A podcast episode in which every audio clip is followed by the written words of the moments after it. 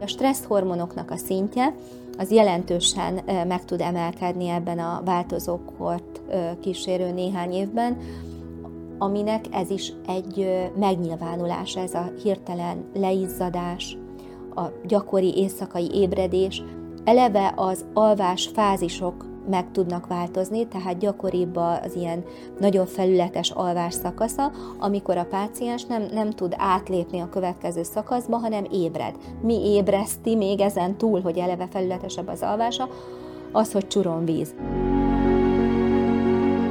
Nagyon robbanékonyá, impulzívvá tudnak válni a nők. Tehát a, a, a sokszor a, a férjek köszönik meg, hogyha fölírunk egy hormonpótlót, esküszöm már egy csomó virágcsokrot kaptam férjemtől, férjektől így ismeretlenül, mert hogy ö, annyira meg tud változni a viselkedés, Sziasztok! Jaksich Kata vagyok, a Felelősen Magadért Egyesület elnöke, ez pedig a FEME Nőkről Nőknek Tabuk Nélkül podcast csatornánk, ahol igyekszünk minden a női élethez tartozó témát körbejárni. Mai adásunkban Rangos Katalin beszélget dr. Katona Renátával.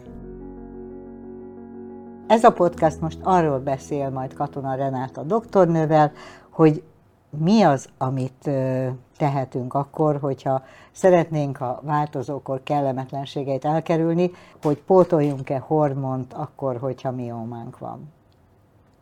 Árt vagy használ? Köszönöm a kérdést. Nagyon kevés releváns irodalmi adatot találtam erre vonatkozóan.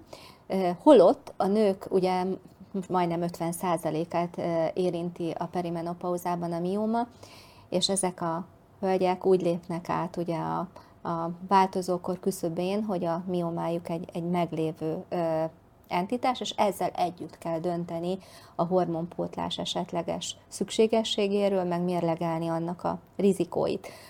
Ugye alapi értelmezetként, hogyha csökken az ösztrogén hormonnak a termelése, ami ugye a menopauzával élettani módon bekövetkezik, az jót tesz a miomának. A mioma talaján kialakult vérzészavar ugye megszűnik, azáltal, hogy felfüggesztődik ugye a, a ciklus, illetve a mioma mérete is jelentősen csökken, illetve a mioma szerkezetében olyan jelenségek következnek be, amik már ugye az atrófia, nem mondom, hogy felszívódik, de jelentős mértékben csökkenni tud, illetve az általa kialakított tünetek azok megszűnnek. És azt kockáztatjuk egy esetleges hormonpótlással, hogy ezek visszatérnek. Életet lehelünk a miómánkba.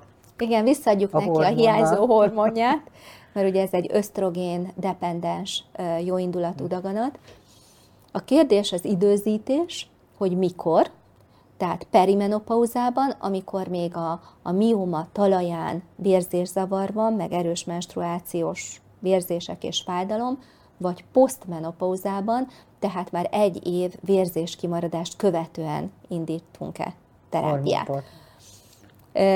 Ugye azt, hogy kell-e egyáltalán hormon pótolni, az sok minden függvénye, miomától függetlenül is. Tehát akinek korai menopauzája van, ott beszéltük már kardiológussal, meg tök szakemberrel, hogy abban egyértelmű az állásfoglalás, hogy ott meghaladják az előnyök, a várható előnyei a hormonpótlásnak 5-10 éves időtávon minimálisan annak a kockázatait.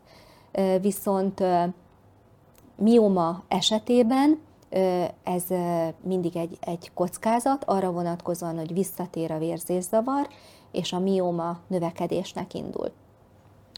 A klinikai vizsgálatok azt mutatták, hogy a pácienseknek, akiknek kifejezett igénye volt a nagyon erős vegetatív, meg pszichés tüneteik miatt a hormonpótlásra, egy jól megválasztott hormonpótlóval most itt nem mondhatunk gyógyszerneveket, de vannak elsőként választandó első vonalbeli szerek, amiket miomás posztmenopózás pácienseknek adunk, vagy egy nagyon alacsony ösztrogén tartalmú kezeléssel érdemes indítani.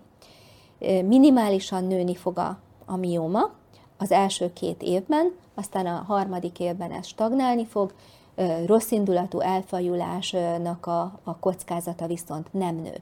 Uh-huh. Jó, igazából lehet ajánlani, vagy nem lehet azt mondani, hogy ajánlod, vagy nem ajánlod a hormonpótlást, hanem azt mondod, hogy nézze meg az orvos, vizsgálják meg alaposan, és akkor annak alapján döntsék el. Én mindig egy ilyen nagyon alapos körbejárást követően indítok hormonpótlást, már csak azért is, mert ennek elég nagy a, a mind a társadalmi, mind pedig a, a kollégák körében az ellenállás ezzel kapcsolatban. Csak abban az esetben jön szóba hormonpótlás, hogyha a páciensnek nagyon komoly klinikai panaszai vannak és valamire adjuk. Ha bekövetkezett a, a menopauza, és az azzal együtt járó tünetek mondjuk két-három hónap alatt szépen lecsengenek a hőhullámok, és semmi különös panaszt nem jelent, akkor teljesen felesleges hormonpótló kezelésben gondolkodni. És a csontritkulással mi van? A csontritkulással ugye egy DEXA vizsgálat, csontdenzitometria vizsgálat a menopauzától két-három évente indokolt, akinek valamilyen előzménye van, szteroidkezelés vagy családi anamnézis pozitív arra vonatkozóan, hogy már fiatal életkorban egy nagyon rossz csontszerkezettel rendelkezik, ott hamarabb el lehet ezt kezdeni. Ugye a csont ritkulás ellen nem csak a hormonpótló terápia van, hanem vannak különböző csont gátló szerek, különböző támadásponttal, tehát nem csak a, a klasszikus posztmenopauzás hormonpótlás lehet erre a megoldás.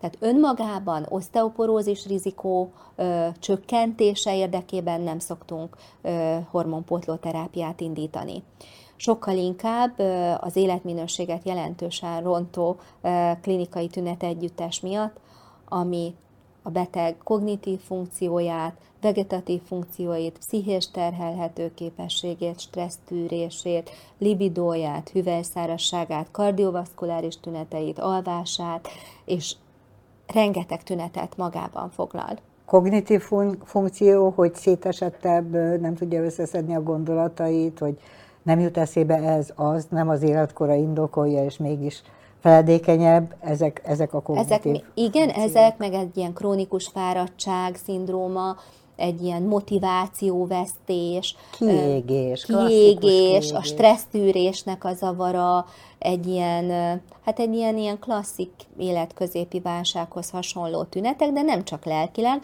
hanem fizikai tünetek formájában is megnyilvánulva.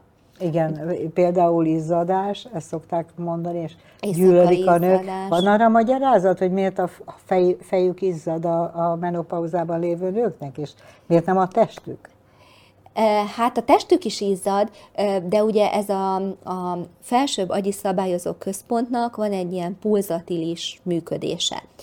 Ez befolyásolja ugye a termékeny életszakaszban a, a, a ciklus szabályozását. És ezek az LH pikek, ezek, a, a, ezek okozzák tulajdonképpen a hőhullámot.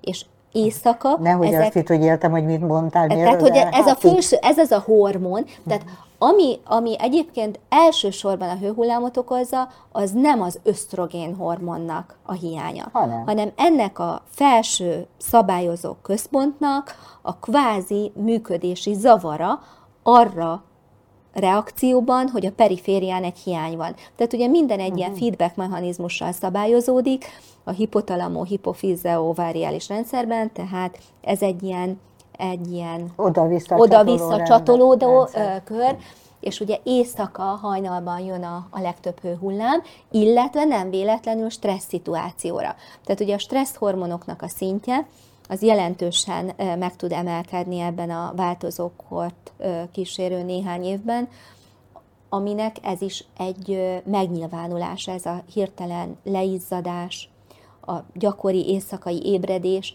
eleve az alvás fázisok meg tudnak változni, tehát gyakoribb az ilyen nagyon felületes alvás szakasza, amikor a páciens nem, nem tud átlépni a következő szakaszba, hanem ébred. Mi ébreszti még ezen túl, hogy eleve felületesebb az alvása, az, hogy csuron víz. Csomó páciens elmondja, hogy éjszaka többször átöltözök, mert csavarni lehet a pizsamámból a vizet, akkor nem bírok visszahaludni, és már eleve úgy indítja a napot, hogy egy ilyen nagyon megterhelt lelki állapotban van. Lehet-e uralkodni azon, hogy a nők nagy része kiborul a menopauzától, de nem azért, mert külön-külön elviselhetetlen tüneteket okoz, hanem mert az egész csomag egybe az valami hihetetlenül idegesítő. Nagyon robbanékonyá, impulzívvá tudnak válni a nők. Tehát a, a, a sokszor a, a férjek köszönik meg, hogyha fölírunk egy hormonpótlót, esküszöm már egy csomó virágcsokrot kaptam férjemtől, férjektől így ismeretlenül, mert hogy annyira meg tud változni a viselkedés, Hát képzeljük el a kamasz gyerekünket, erről beszéltünk egy másik Igen. podcastban, hogy ott az a szélsőség van, hogy így robbannak a hormonok, meg így az ott egekbe, a dolog, és, az...